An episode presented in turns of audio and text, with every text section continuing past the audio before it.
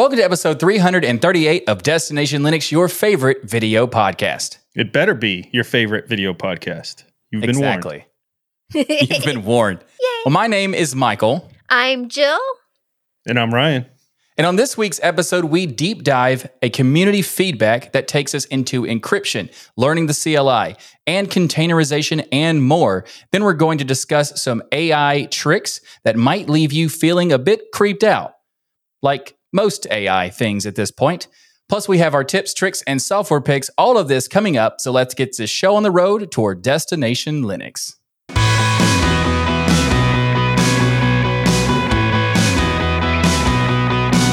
So the community feedback this week was so good and had so many really good questions that I think a lot of people in the Linux community would be interested in knowing the answers to, that I've kind of turned it into the whole main topic for the show this week.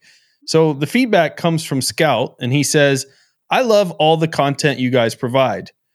And that's the end of the email. And everyone should really know. Good piece of feedback. Thank you yes. so much, Scout, for that. Amazing yeah. input. Aww. I mean, there's not really a question there. It's more of an answer to and recognizing problem. how how great this show is. I mean, I, I appreciate your appreciation. Yeah. Oh, wait, there's Aww. more text here. I didn't realize. Oh, there's that. more. Oh, yeah. okay.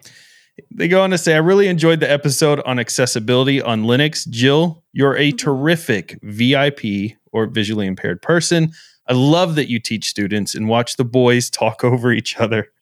I'm new to Linux, and I'm already on my second D E, Ubuntu Mate. My first was Pop, but the accessibility was not great. And I have keyboard shortcuts like Windows is really helpful to drive my system. What recommendations do you have for learning Linux, both the C L I and general use of the G U I?" So we're going to stop there. There's more to the email, more questions in there, but that one's to Jill. So Jill, the question is, what are some great tools for learning Linux, the C L I, and general use of the G U I that you recommend? Yeah, so thank you so much, Scout, for the nice compliments. Oh, I'm blushing. And yeah, so one of my favorite writers and speakers is Jonathan Moeller. He actually does an awesome... Oh, I thought you were going to say me, Jill. Thank you. Or you could have went with me, Jill. Michael I mean, either and Ryan one of us are excellent as well. Yes, okay, as well. I guess oh. We're there too. You guys to. are awesome. We're in the top three. Yes. Apparently, that's good. Yeah, that's good. So Jonathan Mo- Moeller does an awesome paperback and audiobook for learning the Linux terminal called "The Linux Command Line Beginner's Guide," and it is available on Amazon. And because, Scout, you're visually impaired like me, listening to instructions in audiobook form is always a really good choice. So the link for that book is in the show notes. And that's interesting yeah. you say that, Jill. I love audiobooks, number one. But one of the problems with audiobooks for me, usually when I'm when it's something Linux related and stuff, is I like to listen to them in the car and things, and they're reading off commands. And that's not yeah. really intuitive in a car to kind of memorize the or memorize the command there. Yeah. But I see now why that would be really important for a visually impaired person to have that actually playing while you're at your machine. Exactly. And then you're typing that command in. That is actually quite brilliant. I never thought of that. Yeah. That's awesome. And the other recommendation I have is uh, Larry Bushey. He wrote a great book specifically on Ubuntu Mate called "Using Ubuntu Mate and Its Applications," the Ubuntu Mate twenty-two point oh four L T S edition. And it is available on Amazon too. There's actually no audiobook version, but it is available for the Amazon Kindle, which also has an audio text reader.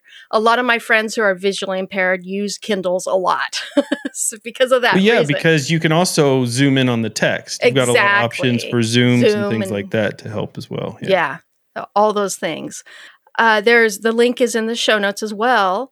But I want to mention a little bit more about Larry Bushey. Larry Bushey is a great speaker. Also, um, maybe not as good as Michael and Ryan, but... Thank you, Jill. Finally. Aww. Yes, we we appreciate your appreciation. Yes. Larry Bushey's extremely easy to understand and has a wonderful podcast just for Linux beginners called Going Linux. I've been listening to this for years just to keep up on on, you know, how he's introducing uh, people to Linux because it's helped me with my students. And uh, I get to recommend him.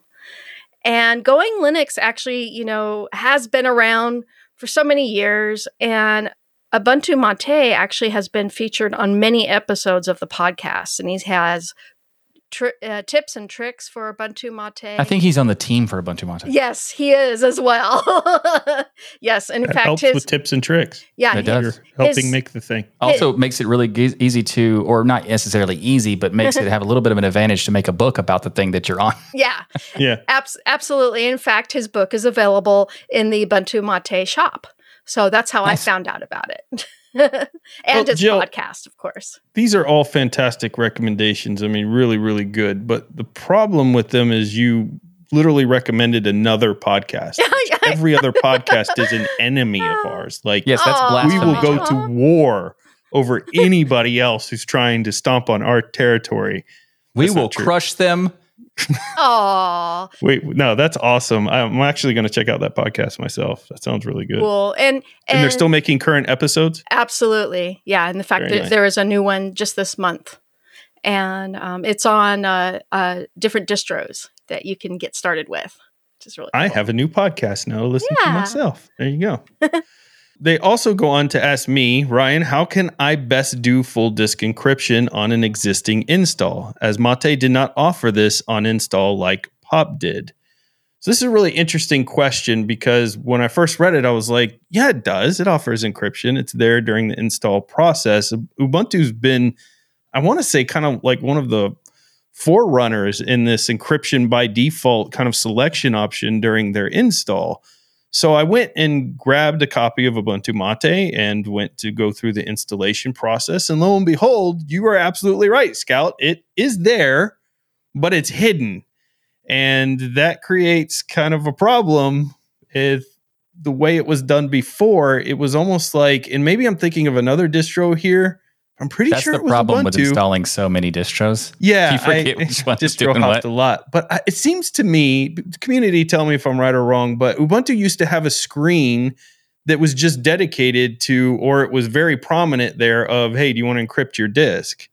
Well, there and was, during the installation, you could choose to have like a, a ra- like a radial radio button yeah. that you would check it to say Lux encryption and stuff like yeah. that. And it also depends. I'm not sure which installer Ubuntu Mate uses anymore, because you know Ubuntu doesn't use the same Ubiquity installer. They have their own news installer with the Flutter style, and I don't think it has that feature. It might, I don't remember, but the other people in the in the Ubuntu flavors are using Calamares. So I mean, I just don't know which one it's using. It looked like the old Ubuntu installer to me, the original oh, okay. one. Like it did not look like the new Flutter uh, hmm. in. What I downloaded, but I downloaded the L T S version of Ubuntu Mate, so there are other versions. So it's versions there, but it's under like an advanced, tighter thing? Right. So during the install where you're selecting your drive or to erase and format, under that is an option called advanced.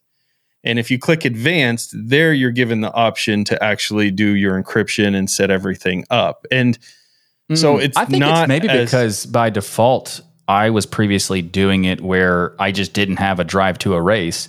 So it was just prompting me with all those things. Mm. Yeah. So it's already yeah, empty. That makes sense. And that might be why it shows it. But if you're if you're not erasing something, or if it detects an existing drive, maybe it hides it away for that reason. Yeah, but the problem here, Scout, is that you can't really do full disk encryption after the fact, because that was part of your question of how can you add it in now. Mm-hmm. You can do some encryption of like your home folder and some other things. Um, you can use like eCrypt utils and crypt setup, and we'll have a link in the show notes if you want to walk through there. So you can do some encryption on that level, but to do the full disk encryption, you're going to need to do it during the install process, as far as I know. And so it would probably be best to reinstall Mate, obviously back up your files first, but reinstall Mate and then go click on that advanced option and install it, uh, you know, using the Lux encryption there. Uh, which I believe is what Ubuntu uses by default. Uh, and that will get you the encryption that you want. But there's lots of encryption utilities, because it's depending on why you're wanting to encrypt everything. Obviously, it's a good idea to have the encryption of your entire file system. Just, but if your computer is not, you know, in a place where a lot of people have access to it, or you're in a very trusted home, um, you're not really worried about some of the things that you're dealing with, maybe you're not a reporter or somebody who's dealing with really high sensitive files, then I think file level encryption would be just as good. And like Dolphin has K G P G built into it where you can just right click and encrypt things right there. I mean, there's plenty of encryption tools inside of Linux, and there's even like command line tools and G U I tools, all sorts of stuff. There's fantastic options there. And really, most people probably would be just fine to do the file level encryption because you may have some folders, maybe it's taxes or, you know, financial stuff. You can encrypt that there.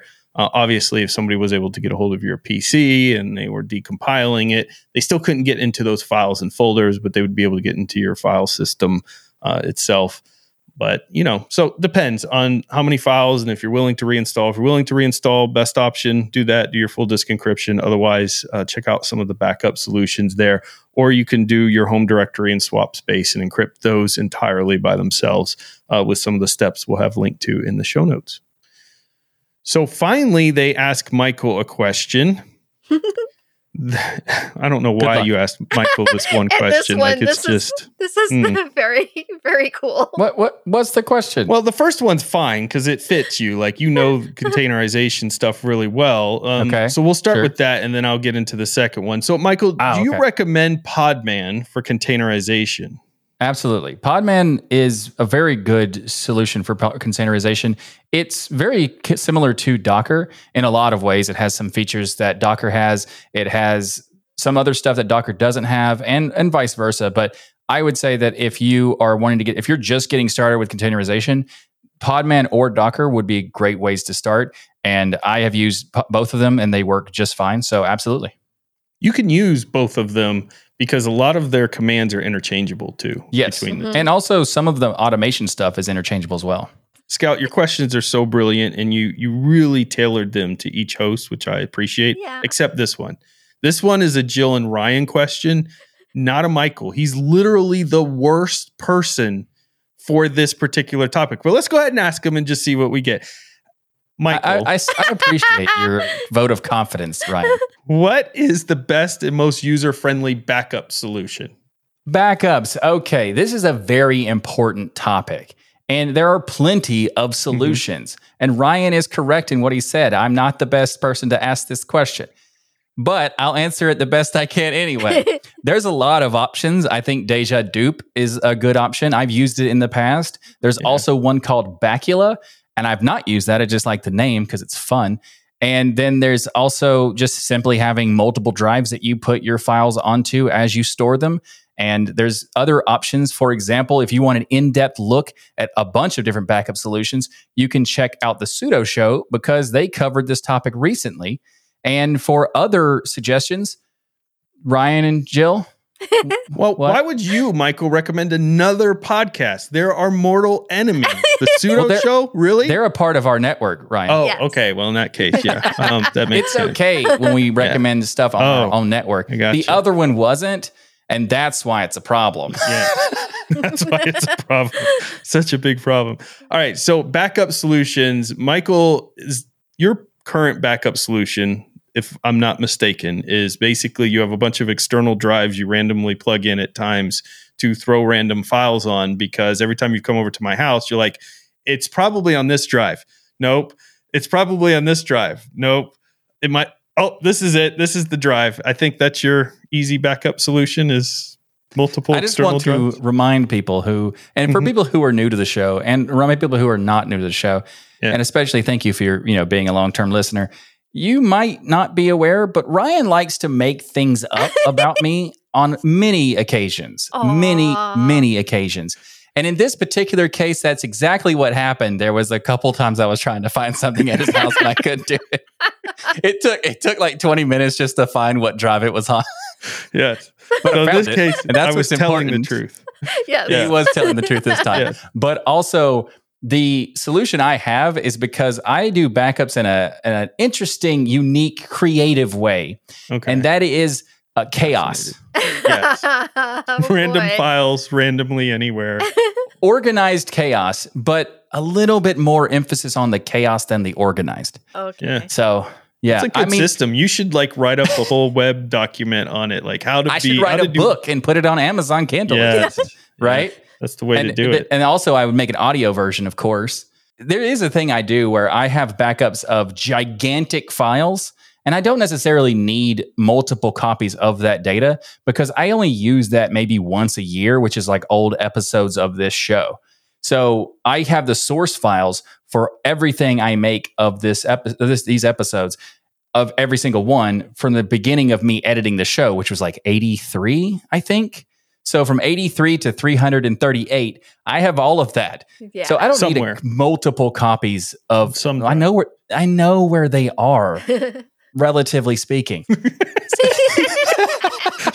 Well, what's interesting is growing up, my dad was a programmer, and he had dot matrix printers back then. And you would print the code out on the mm-hmm. dot matrix printer, especially when we were going on vacation. And he would be sitting there on his vacation, because that's what he liked to do, reading code and looking for the errors in the code and all that type of stuff. So his desk... I'm sure that's what Jill does now with her. I'm sure, yeah. Backups. His desk at home was full of like dot matrix paper everywhere nice. and pens. It was just disorganized chaos to me. So I remember one day as a kid, like, I'm going to help my dad out and organize his desk. That did Uh-oh. not go well.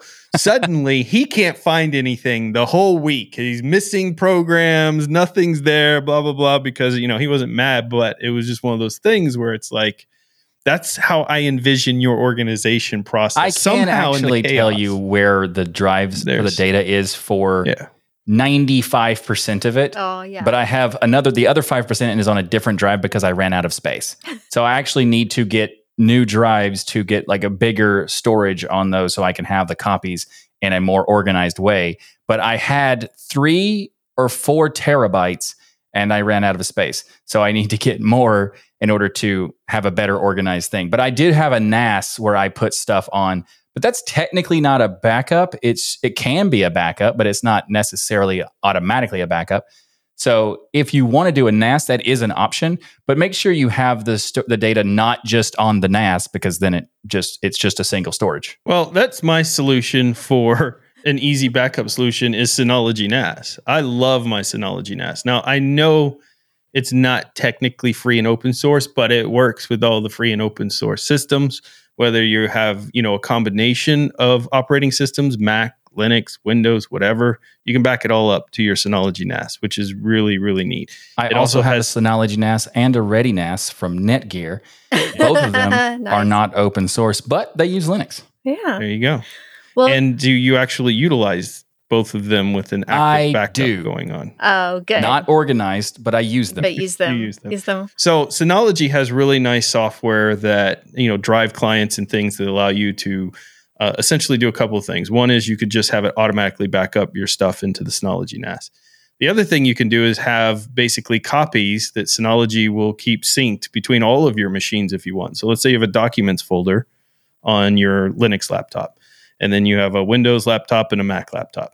And you can have it sync that same documents folder to all of your P Cs on the network as well. Uh, so uploads so it's like an in-house and downloads. Dropbox. Exactly. It keeps it all synced there for you. And there's much other things you can do with Synology. They have a security system built, built-in options and all kinds of cool so stuff. Cool. And also, so, by the way, just very to be clear, clear about something, I said that a N A S is not necessarily a backup. Depending on how you set up the N A S with the different kinds of RAID, yeah, it could be it could a be. backup. Yeah. If you do it like you're supposed to, which Michael probably didn't, it is a fantastic, easy-to-use Ryan, backup why would solution. you... As- okay, Mirror. first of all, which RAID are you going to suggest? I'm, I'm going to put you on the spot now. Well, RAID one is the one I'm using because I only have a few drives in there. Mm. Which one would you should you use?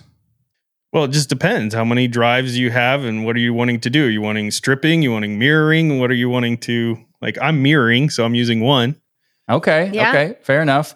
So yep. there are many different types you want of RAID. Stripping with parity. We could spend an entire episode on explaining on the different types yeah. of RAID. But I also want to point out that the one I use is the one that came default in the machine. Like Ryan does, use the defaults. Yeah. There you go. Because so, I think you were I'm sent pretty sure it's five from or a six. listener. I'm not sure. Our listeners one. felt so bad for you, they sent you the backup solutions themselves, right? I believe that's what happened. Is that the truth, Michael? If okay. I'm remembering? Let me clarify. Again, Ryan makes up things. This one wasn't made up again. So, so I was compl- yeah. I was talking. They were making fun of me about how my backup solution Love before was bad. Now it's much, much better yeah. because a, a, a, a member of the community decided to help us out by sending me a N A S. And that's how I have one of the N A S. Oh, nice. Yes. So thank you. So, thank you very much for that. Oh, they, you, I think you remember. Uh, you called him Tech Santa. Oh, Tech Santa. Because nice. He gave you a lot of stuff uh, from there. Yeah. yeah. I, I really wanted to be friends with Tech Santa, too, because he was just dropping all the good tech gear. Nextcloud's my other backup solution for nice, the Brian. cloud stuff. What I like about Nextcloud is I can set it up so that my phone automatically syncs my photos into my Nextcloud when I come within range. Um, of my network so that it backs up my wife's phone, backs up my phone. You can also use its desktop client to do backups and syncs just like you can with Synology N A S. So if you want to set up a, a Nextcloud instance, you can do that with a Raspberry Pi. You can do that with your current machine or even maybe a N A S that you have set up uh, with Nextcloud on it as an interface. And you could do all of those cool things you can do with N A S. And that is truly open source. And then you've got calendars, you've got contacts, you've got all kinds of things there as well. So um, I utilize both of those solutions because I always fear like what could happen. So you have a digital backup, you have a physical backup, and in general, that's going to keep you pretty safe. Yeah. So, so do, okay, do you remember, Ryan, what my New Year's resolutions were? Uh, you wanted to finally get a good haircut. You wanted to be more like me. No, no, no. My haircut, my hair has been fantastic. You wanted to learn how to use it Linux. It is fantastic. Actually, something like that. Right my now, hair is fantastic. Really don't don't good. even don't even pretend. I mean, it's for those who are listening hair. to the audio only version, feel free to check out the YouTube. You can check out my haircut. It's awesome. Anyway, what my resolutions were were to start upgrading my system. Yes. Oh yeah, that's right. And huh? to do backups better. Yeah, mm-hmm. and you have. I have successfully done the first one, and now for the rest of the year, I need to fix the backups. Aww. You kind of successfully did the last one, but because you use Blend O S, and you have no choice. Yeah, I could choose not to update. I mean, I could just not. Every update. time you reboot, it's, it's updating the system. Is it? Automatically, but not your not your applications necessarily. See, I don't have to update everything. Everything's done but for I you. am, and that's the important piece. Yeah. Oh. Yeah. So I've had a, a ton of very unique backup systems over the years, mm-hmm. in, including I, on eight inch, five and a quarter, and three and a half floppies. And I'm not kidding whoa, about whoa. that. Whoa, so. Jill. So. Listen, you've mentioned the three and a quarter before, but did yeah. you say like floppy five and a half inch? Yes. This, you're backing data? Yeah. What can five. you back up on that? Like our show notes would fill a and, five and a half, five well, and a quarter disc. I backed up some of my very first animations on an eight inch disc, usually using, and what I would do is use uh, uh, uh, a thousand of them. Uh, yeah, I'd split up tarballs on many discs, sometimes, you know, literally uh, fifty to one hundred discs. And I'm not kidding about that. That's actually true. And for those who are curious, does she still do it? Yes. Yes. I, st- I still use a floppy disk to back up my very important data because it's the most secure backup system in the world because most people don't have computers that, that yeah. can read the the five. I'm going to set up a honeypot and have a hacker break into one of Jill's machines and have to figure out like what is this A drive? I think some of those thing? machines don't yeah. on the internet anymore. Yeah. Yeah, exactly. I'm curious, Jill, if you use punch cards still. I still have a machine that runs those, yes. Of course you do. All and right. dot matrix. That's how she backs up her passwords. Punch cards. Yeah, and dot matrix. I remember those yeah. days, Ryan, of printing out my code on dot matrix. I miss the them. sound of a dot yeah, matrix just, printer. yeah, it was are, like... I know you two are one of the yeah. few people who miss that sound. Yeah. So good. It was so good. I actually can still hear it in the back of my mind yeah. trying to just... pierce my brain. You just so, knew something amazing was happening, you know, when that dot matrix was, was printing. It was like absolutely. it was oh, making so, so much noise and, and, and drawing so much attention to itself because it's like, look at me, I'm taking your words Special. from that screen and putting it over here on paper with a with ribbon, the idea really loudly. That those words being code, that sounds like something is cool, but really. When you're when the printer is just doing random stuff in an office, it's not that cool. Oh, I think it's. You cool. know what was awesome cool. is in college, I went to the the the very first college that was connected to the internet. Uh, and it was every every computer was online, and this is late eighties, early nineties. So that was very ahead of its time. And literally every computer had a little mini dot matrix printer on each one. And so when all the students were printing out their, you know, reports and, and all their work. Okay. That does sound kind of hilarious. Them. But it was amazing. Yeah.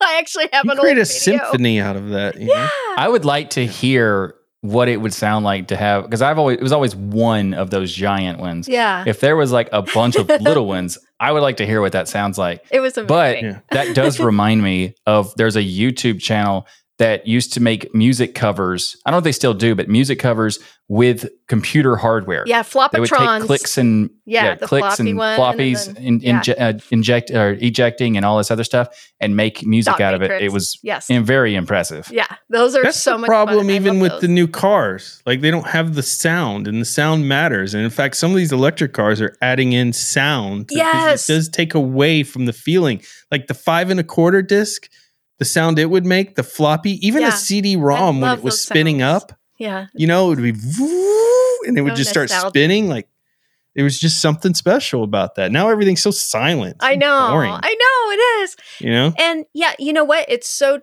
so true about the electric cars. In fact, uh, because Scout is also visually impaired, um, I actually petitioned uh, one of the uh, car manufacturers with, with thousands of other people to put the sounds in their car, because it, yeah. I would, I, I've almost gotten hit several times trying to cross a street because I didn't hear the car. And yeah. Yeah. that's something very serious. I also didn't think about this being an issue. I was thinking, oh, silent car, that's cool. Yeah. And then I was in a E V car, like fairly recently, and we drove by these birds that were in the parking lot, and they just didn't move because they didn't hear the car. Yeah. They can't hear it, and they've been so used to the car sounds to get out of the way, right? Yeah. So that's an interesting thing, because it applies to a lot of variety lot of, of yeah. issues that it can cause from it. Absolutely. So now they're putting sorry. in like fake engine noise. Yes. But what I would like to do is to have control of that P A system or whatever it's doing, so that I could play music as I'm going down the street. Everyone would love that. Oh yeah, yeah. they would like that. Because everyone, every, loves like, everyone likes my kind of music. Taylor yeah. Swift. No. You're a big Taylor Swift well, fan. Speaking of... Uh, I was about to make a joke that would also go on top of that, Aww. But I'm just going to make it... I'm just going to say the reality, it's E D M. Are so, you a Swiftie, Michael? I He's am. a Swiftie. Yeah, he is. Have, He's such a I've, Taylor I've Swift never, fan. I've never actually heard a full song of that person. That's oh, such wow. a lie. Oh my gosh. That's such a lie. It's not. You cannot not. live in this generation and have not heard a full song of Taylor Swift. Yes, you can. You can hear like the chorus, which is everywhere, and then just not listen to the whole thing. You're a monster. See, Jill, continue to possible. tell us about the backup yeah. solution. So speaking of backups with electric eater. cars and needing to hear noise, Um, the modern ones I use now, of course, don't make noise because they're software-based. And one mm-hmm. is, uh, like Michael, I use Deja, Deja Dupe two, which is Ubuntu and GNOME's excellent backup utility. But I also love the Time Shift G U I backup app. And yeah, that's good. Uh, that is one of my favorites. I've used it a lot on my Arch systems and my Fedora systems. Yeah, And um, I, for all these... Many, many years, I've actually been using rsync in the command line. I still, uh, still of course you have that, that's the one I use the most, actually. So I will say that I was making a joke about rsync being something that, of course, Jill would use. That is still true. But the idea of having rsync is really cool, because you can create scripts that will automatically do things for with rsync across like it's any amazing. kind of thing. Yes. You can even do like S S H stuff with the mm-hmm. rsync attachments. You can do a lot of cool stuff with that. However, it would require you to, you know, build that stuff out. Yeah. Which is why I don't do it. A little more complicated. Yeah. Not very complicated. You can do some of the basic switches pretty easily. Oh, absolutely. It's, it's more of a learning curve than the other things we've mentioned. Yeah. I use it with CronDrops. So I have some scripts that run CronDrops to back up with rsync. Yeah. And that works nicely. Nice. Michael's heard of that word, but he's never used them. I have used cron jobs all the time. Also, there's there's a term called cron tab. You know cron the difference tab. between a cron tab and a cron, a cron job, Ryan? Yeah, one's a job and one is a tab. Like, I mean, that's a, that's a logical thing to jump to, yes, but the answer is nothing. They're the same thing. Yeah, they're the mm. same thing. It's just like a fork. They have two different names yeah. for some reason. Yeah. And gotcha. uh, they do they accomplish the exact same thing, and it's just basically just timing. Right. It's timing execution of whatever you want. So yeah. you can attach a cron job to of effectively any tool you want on the command line. Nice. Although some are more valuable to do that than others, I don't think that using a cron job to activate the watch command would be helpful. I'm going to do a cron job to make you shut up now, because we're going to continue this that email. That is impossible. Here from Scout. He says, I know this is a lot, so feel free not to read on the next show. That challenge right there is why, one Aww. of the reasons why exactly I turned this into one of the main topics. How of dare the show you tell us not to read yeah. your feedback well, on the show? You used reverse psycholo- psychology on us, right? Yeah. Oh, like, oh, that fits feel perfectly for to. what they said in the thing, what they're yeah. they're studying for. Wow. Right. But thank you for all you guys are doing for our community. The sooner I'm comfortable running all or at least most of the ins and outs of the Linux system, I will migrate my Windows eleven laptop over as Woo-hoo. I need it for schoolwork while working on my B A in psych. Awesome. Which is awesome. That makes so much sense of how the reverse psychology worked so well. Yep. Yep, they knew what they were doing. P S. I cannot run my system without running Orca full time. The only reason I cannot use K D E. LOL. Yeah. So Michael, not a K D E user yet, yet, yeah, but yet. I know they're working on support for screen readers like Orca. Yeah, I'm not, and they're also in accessibility in general. I'm not sure how like far they've got along that path, but I know they are working on it. So, you know, fingers crossed that's soon. Yep. This episode of Destination Linux is sponsored by Linbit. Linbit has been keeping digital businesses running for over twenty years. They're the makers of open source products like D R B D, which is high availability software that has been part of the Linux kernel since twenty ten, and LINSTOR, industry-leading open source software-defined storage.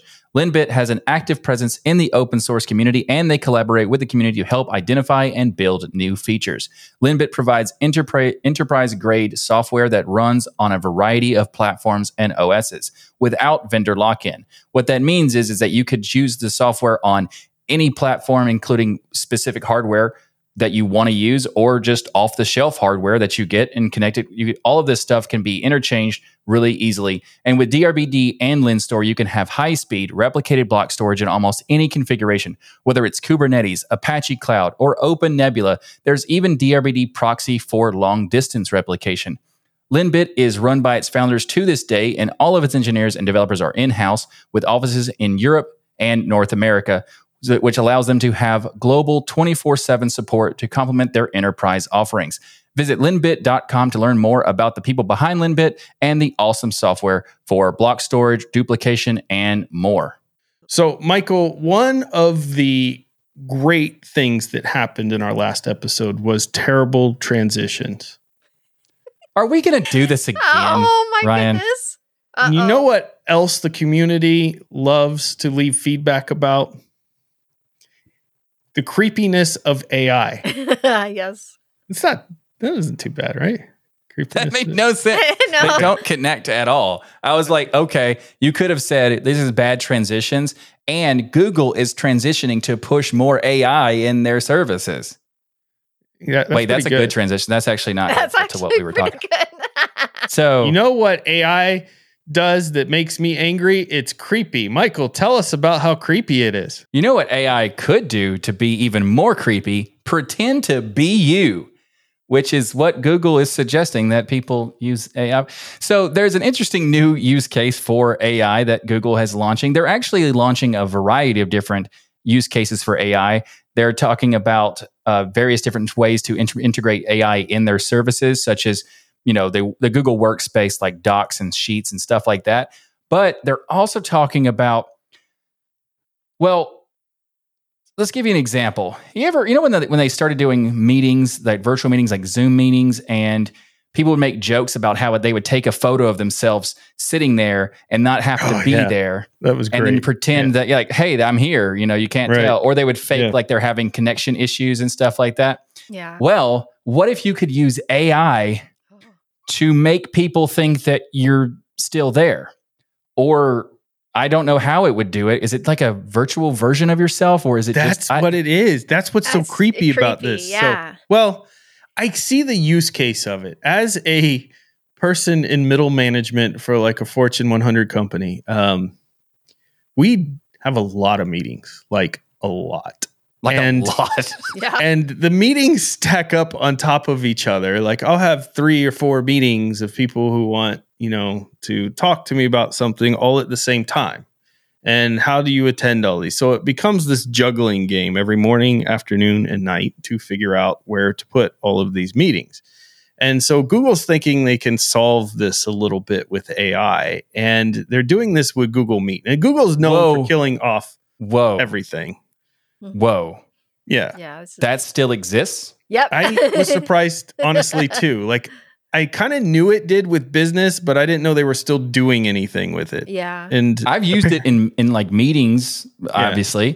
but they've, this is like the fifth iteration of the same kind of technology, the Google Hangouts, Hangouts the Google Duo, yeah. Google Meets, and chat, uh, whatever. Chat. I just assumed that this is going to just vanish at some point, but they're actually putting more effort into that. Just seems unlike Google. Well, they've done some really interesting things. The new Google Meet, which they announced with a video, an Apple-like video presentation of how spectacular their new Google Meet is. It's a miracle of technology. Yeah. Mm-hmm. And what they've done is they've basically taken the best features of Discord and the best features of Zoom and a lot of features they've borrowed from Slack, and they've now called it Google Meet.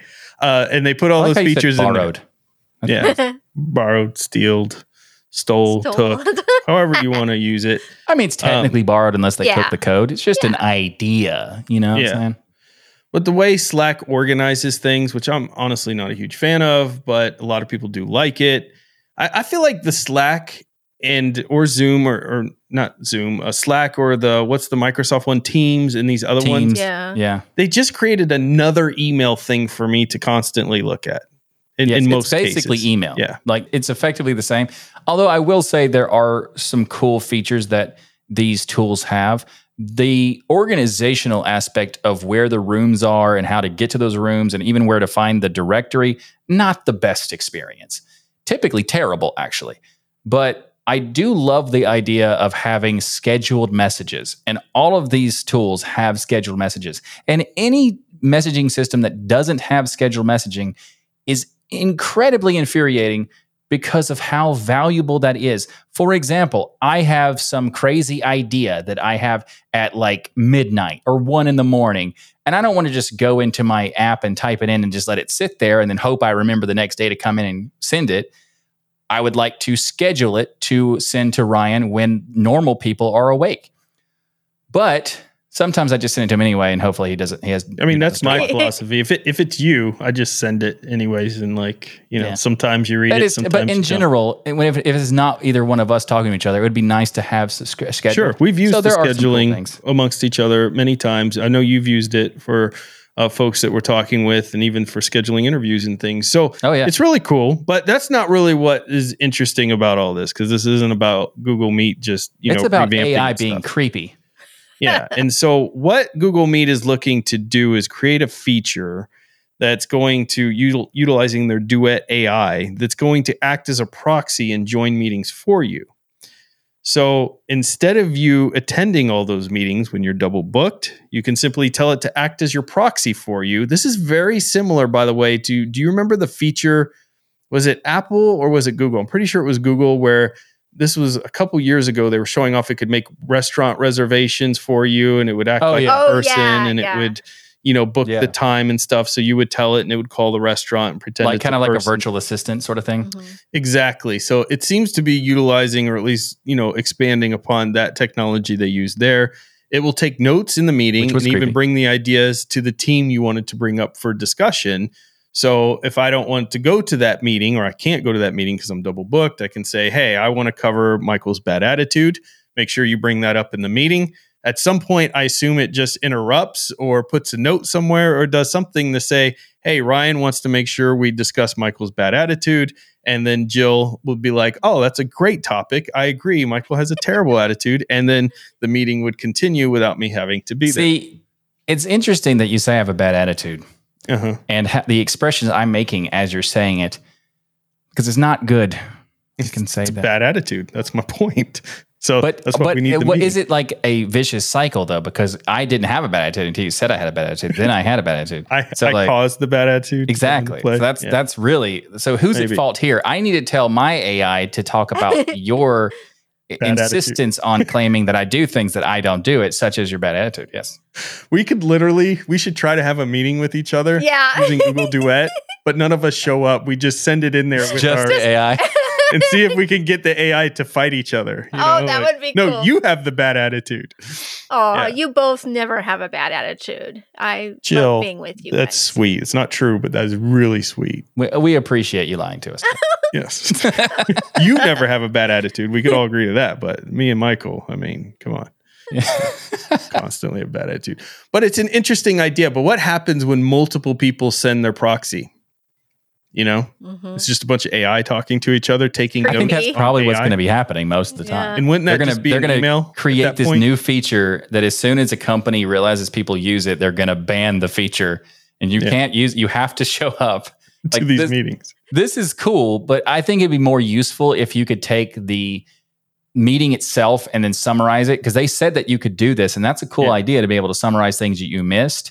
Even if it's just you were there, but you didn't able to experience all of it because you maybe you showed up five minutes late or something like Ryan always is late, then you could do that. Not That'd sure be cool. But don't don't worry about whether that's true or not. Okay. But if you could do it in the sense of just not even showing up at all, I think that's just a recipe for not necessarily disaster, but in some people's opinion, maybe. I like the concept. I, I do, because there's a lot of times I can't attend some of these meetings. But here's what I do today. I go to one of my trusted employees and I'm like, hey, I won't be able to attend this meeting. Can you cover it for me? Here's some of the topics. And then I have this human brain that's able to comprehend extraordinarily complex situations and navigate them perfectly to solve me not being there. And I just don't feel like A I is in a place where this is a feature that I could see a company being able to utilize really effectively.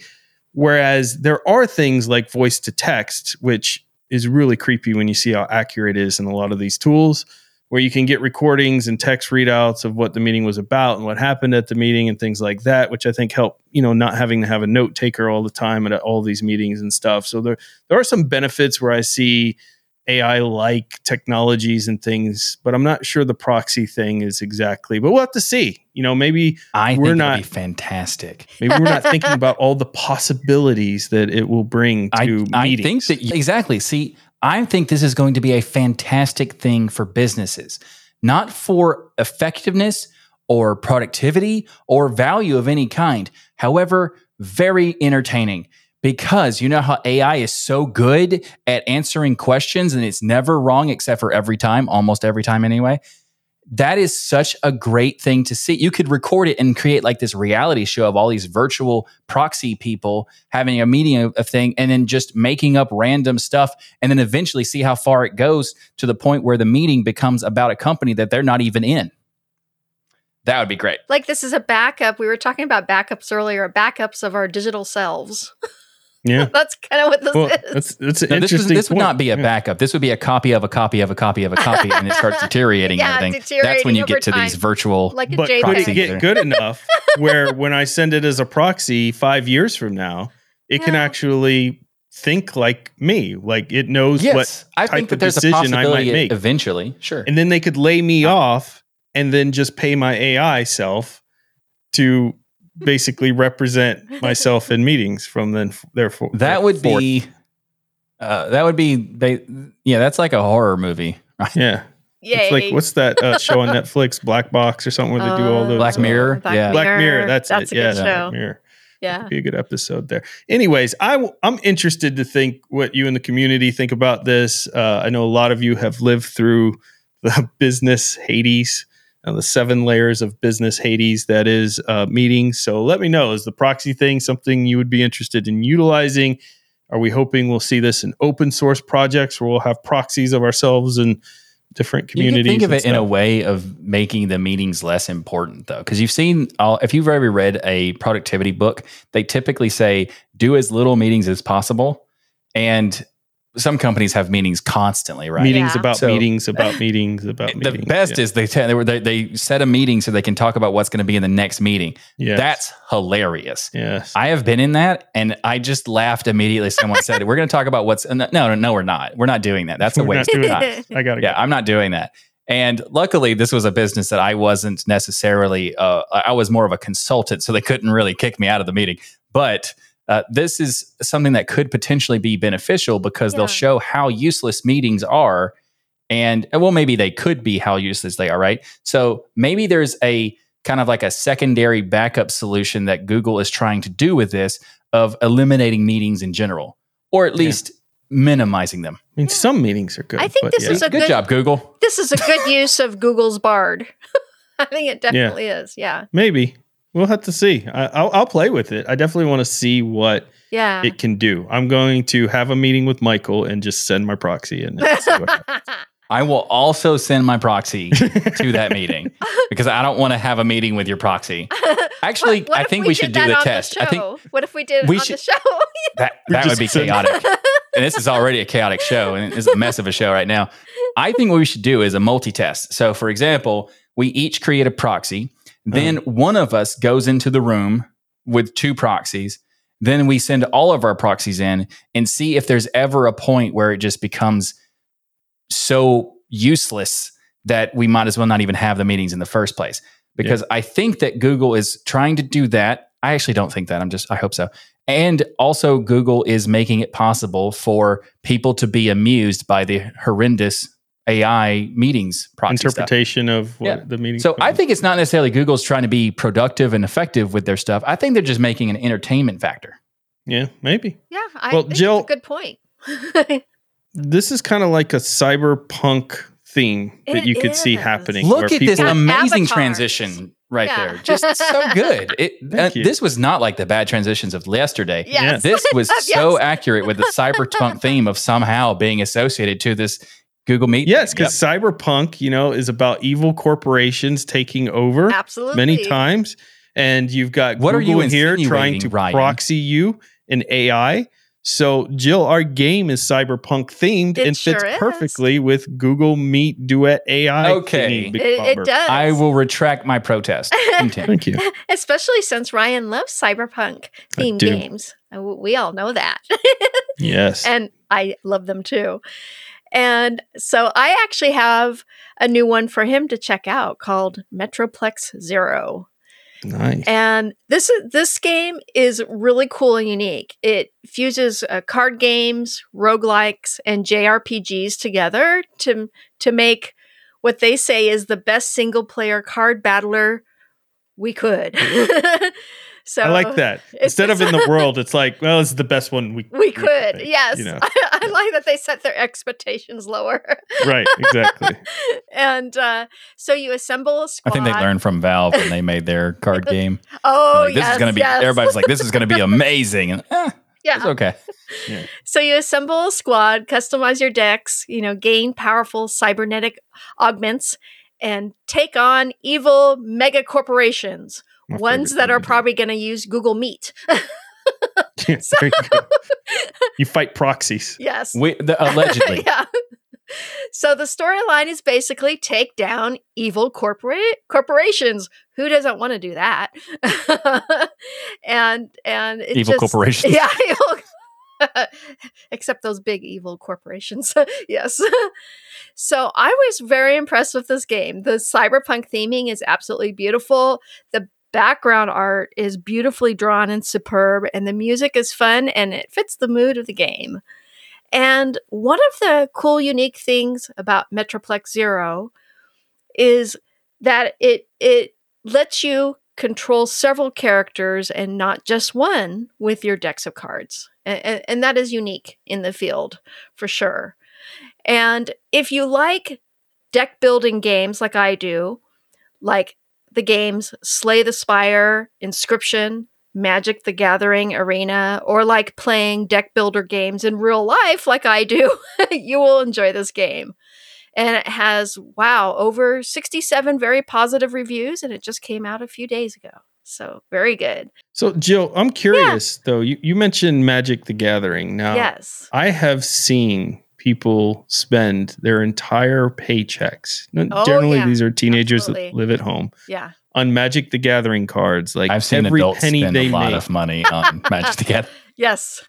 On on Magic the Gathering, a lot of adults, yes, too, and in fact, a lot of comic book shops, like some of their sole income. Mm-hmm. is based on Magic, Magic yeah. the Gathering card games and things like this because, you know, people aren't buying comic books. Stuff, yeah. yeah. Yeah, but they're doing these, these, you know, collectible cards and things. So when you say you like Magic the Gathering yeah, Arena, it's, I'm now curious, do you actually have a collection of Magic the Gathering Arena cards? I actually don't. I don't, but I like the digital Oh my gosh, game. We found something Jill doesn't yeah, have. Michael. Yeah, you know what's so funny is I've been Mark to- the day, date and time.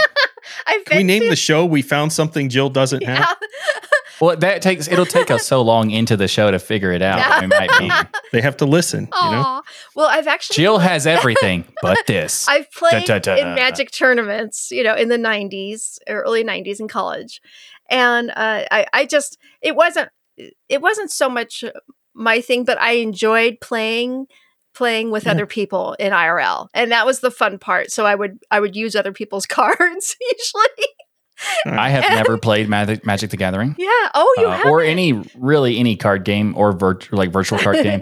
Th- they're just not my thing. What about so Pogs? It's actually, like those little things you would... Oh, yeah. Pogs for oh, sure. Yeah, I Pogs, Pogs. Cool. All right. We're good. I Pog. had a bunch of Pogs and a bunch of Slammers. I don't yes, know why. I, I don't know really exactly how the game works anymore. I Nobody can't actually played the game. Yeah. Oh yeah. I, I mean, I, I actually I have no I idea if it. there is a game attached to it. What there I would is. do is take all the Pogs and stack them, and then use the Slammers to see how many I could knock off. Yeah. And I, I have I don't know if that's actually how it works. I have a collection no, of Pogs. Well, there now you're back. Yeah. Though, finally, there yeah. we go. But you yeah. know what's really cool about the uh, Magic the Gathering?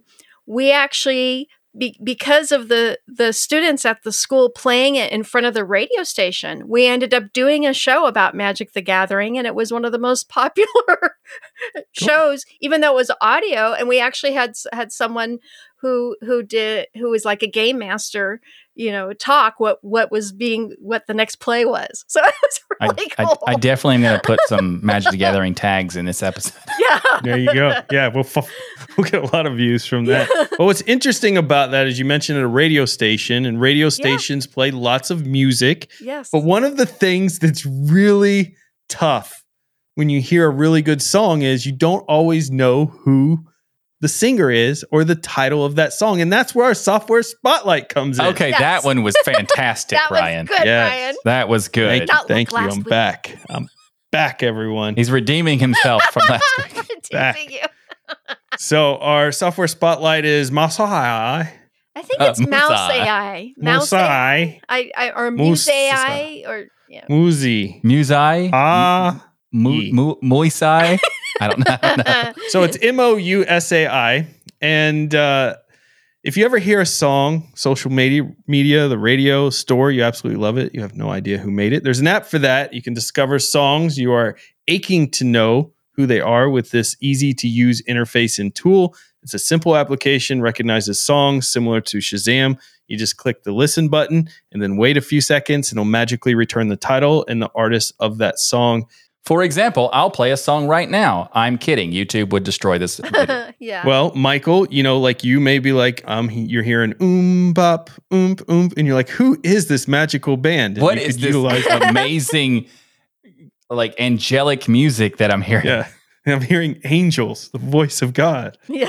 uh, so it uses the A P I of A U D D dot I O, so it's necessary to log into their site to get more trials, to keep identifying songs. But it's a cool little thing to play and check out. Yeah, a- absolutely. What is really interesting I found was that it, Mousai, Mousai, Mousai, Mousai. Actually, this t- spotlight, we'll just go with spotlight from now on. Yeah, this spotlight defaults to microphone input, which I found interesting, but you can easily change it to desktop audio and preferences preferences to listen to anything you play on your desktop. So I checked it with a song play playing on YouTube and just to check to see how good it is.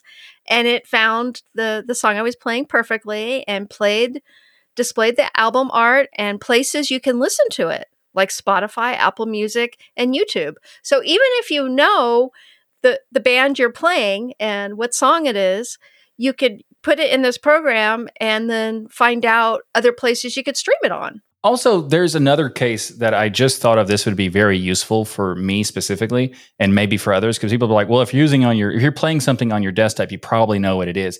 However, there are a lot of internet radio stations, and there's also a lot of streams on YouTube that are playing variety of music. So I listen to a synthwave stream all the time, and I have no idea what any of the music I'm listening to is most of the time. So this would be very useful to the, for that kind of thing. Absolutely, yeah. Michael. I was thinking of that too, because for years, you know, a lot of the streams didn't have the the digital callouts for what they were playing. And some right, yeah. some still don't. So that's a great use for that. And Jill's a huge death metal fan, so this helps her kind of find all her death metal collection. And you would be, you would be dr- uh, like crazy surprised with, in this particular room you can see on the videos, all these penguins, but in the room right next to it is all her death metal gear. Yeah, so it's yes, yeah. She puts on, she's got spiked bracelets and spiked boots, and yeah, exactly. Whole thing. I yeah. do, and like also pre- she has her actual, like she has a chair in her uh, her house that is like a recliner, but it's actually like a giant throne of swords yeah. and and stuff like that. that. That's really what we're talking about, you know. Truth you, be you, told, it's a really interesting experience to go to Jill's house. Yeah, but truth be told, I do like progressive metal and uh, symphonic metal. Really beautiful, combining d- the different yeah, genres of electronic yep. and synth and symphonic. Absolutely. Okay, I, that's true. I do like those kinds. I, I like yeah. the cool thing about metal is that it actually does kind of correlate to E D M, so it makes sense that you would like some yeah. of that, especially if you mix E D M in. Yes. But we were talking about specifically death metal. Yeah, Jill. Which yeah, your obsession with favorite. Death metal. We need to talk about that. yeah, on another episode maybe. Yeah. We'll f- save it for a future episode. Again. We're talking over Jill, so you can't hear that she's saying it's not her favorite. Purposely. Yes. And also, let's talk about the tip of the week, which is S E D, or specifically a S E D cheat sheet. Te- a S E D cheat sheet. Michael said. Wow. Michael a said. S E D cheat sheet. Thank you. I have done it. Woo-hoo! Was it S E D, the evil kid on Toy Story? Sid. Sid. Oh, that okay. was Sid. Yeah. That's why the unstable version, version of, of Debian is called S I D. Exactly. I was However, let's just talk about that. That is unfair to Sid. He didn't know that they were alive. Yeah. It was just it was just plastic to him. So is he really a monster, or is he just a creative child? That is what we should talk about on a future episode of the show. So back to the tip of the week. S E D cheat sheet. I said that properly. Thank you. Thank you. Thank you. Is it's something I found on Reddit, and I was going to tell you what the name of the user on Reddit who it was who shared it. However, I went back to check, and it says deleted, so no idea. So S E D is a command that is that st- stands for Stream Editor, and basically what it can do is perform a lot of various functions on files, like searching, find and replace, insertion, deletion, appending, all sorts of stuff, and it can do it. It's a it's an interesting way it works. But it's very powerful when you add it to scripts or cron jobs and things like that. It could do all sorts of cool stuff. It does have like an intermediate difficulty level. So just there you go. But this cheat sheet will help you a lot. I said it quickly that time. Well, thank you. Yes, yes. I did it. All right. Anyway, we'll have a link in the show notes for the uh, S E D cheat sheet. But I think you said such as there you go too in one line, which was really interesting. Because don't critique I'm, my grammar. I'm pretty Ryan. sure that's like how fourteen-year-olds talk, like such as, such as and the like. So much good like. stuff. Yes, there you go. I'm well, so good at oh this. Oh my god. So a big thank you to each and every one of you for supporting us by watching or listening to Destination Linux. However you do it, we love your faces. And come join us on Discord. If you're a patron, you get the link in the patron page, or on Discord, we place it there as well. And you have your own chat area for patrons as well, tuxdigital.com slash Discord to join. And if you're a patron, you can also watch this show live by just becoming a patron of Destination Linux. We record every Thursday at six p.m., except for next except week. Next week. because we're taking a week off because we're cool like that. Well, for sanity. For sanity, yes. Also, you can do the live, but there's that's just one of the really cool perks that you have. As another perk, you get access to unedited versions of the show where you get all the awesomeness that I've edited out for time, just for time. It's all gold. It's not because we mess up or anything, just for time. It's even platinum, exactly. Now, there's another one that I like is a special access on our Discord server, so you can check it out. And when you go to tuxdigital.com slash membership and get all of these perks, plus, plus... go to tuxdigital.com slash store and you can get some awesome gear. We have so much cool swag like t-shirts, hoodies, hats, stickers, coasters, things I can't remember because there's so Credit many card awesome numbers. Things. Coasters. Bank that's, account that's numbers. That's what you put in. Robbing that's not, numbers. You put oh. in that to buy the things. That's, oh, that's how, oh. that's how that okay. works. I thought it was like the okay. dark web thing. Aww. It could be. You got to check it out web. and find out. You, that's not a good... That is not good marketing, right? It is. You, you check it out what to see mean? if it's dark. No, it's not. It's not. It's tuxdigital.com slash store. It's up and up. It's just stuff that we're selling for swag. Don't Credit card numbers, Aww. pin numbers for A T M, all of that on tuxdigital.com slash store. None of that stuff that Ryan said. Yeah. Everyone, do you know that we have all these amazing shows? We we have so many amazing shows here on the Tuxdigital Network. We have the such as the Sudo Show. There you go. This Week in Linux, the DOS Geek channel, woohoo! Linux Out Loud, which is now on video, Hardware Addicts, Linux Saloon, and our newest show, Fit and Fueled. Yeah, make sure to, to go and check out all our awesome shows. They're amazing. And no other podcast, as we discussed earlier. Yeah. But you really can check out those others. Yeah. But by the we're, way, we're kidding Fit about Fueled that. Of course you can. Is an amazing podcast it about is. how to eat right, how to get healthy. A lot of people thinking about that, especially post-pandemic, all of this stuff, mm-hmm. just getting their bodies back in shape and things. But the host, Nikki, is at a show right now to go get a pro card, which is pretty awesome. Amazing. So you can check that out and also um, see all of the awesome stuff that Nikki's doing, and probably will have a show about that experience, which will be really interesting. And she's also working on making the show a video show on yeah. YouTube. So if you can want to check that out, you can subscribe on YouTube. Yeah. Yep. And everyone, head to tuxdigital dot com and subscribe to all those great shows. And don't forget to leave a rating on your favorite app so others can discover the power of open source. I wanted to be Jill so bad, so I'm just doing I'm this. So and keep those penguins marching and the full Monty of Linux and open source. Awesome stuff. I am so sorry. I was going to sneeze. That's why I couldn't talk. No problem. I got to be you, you and that makes it. me happy. Yes. Well done, Ryan. Thank you. Everybody have a great week. And remember that the journey itself is just as important as the destination. Yes, it is. Aww. Such as Keep like, there you go. Penguins marching.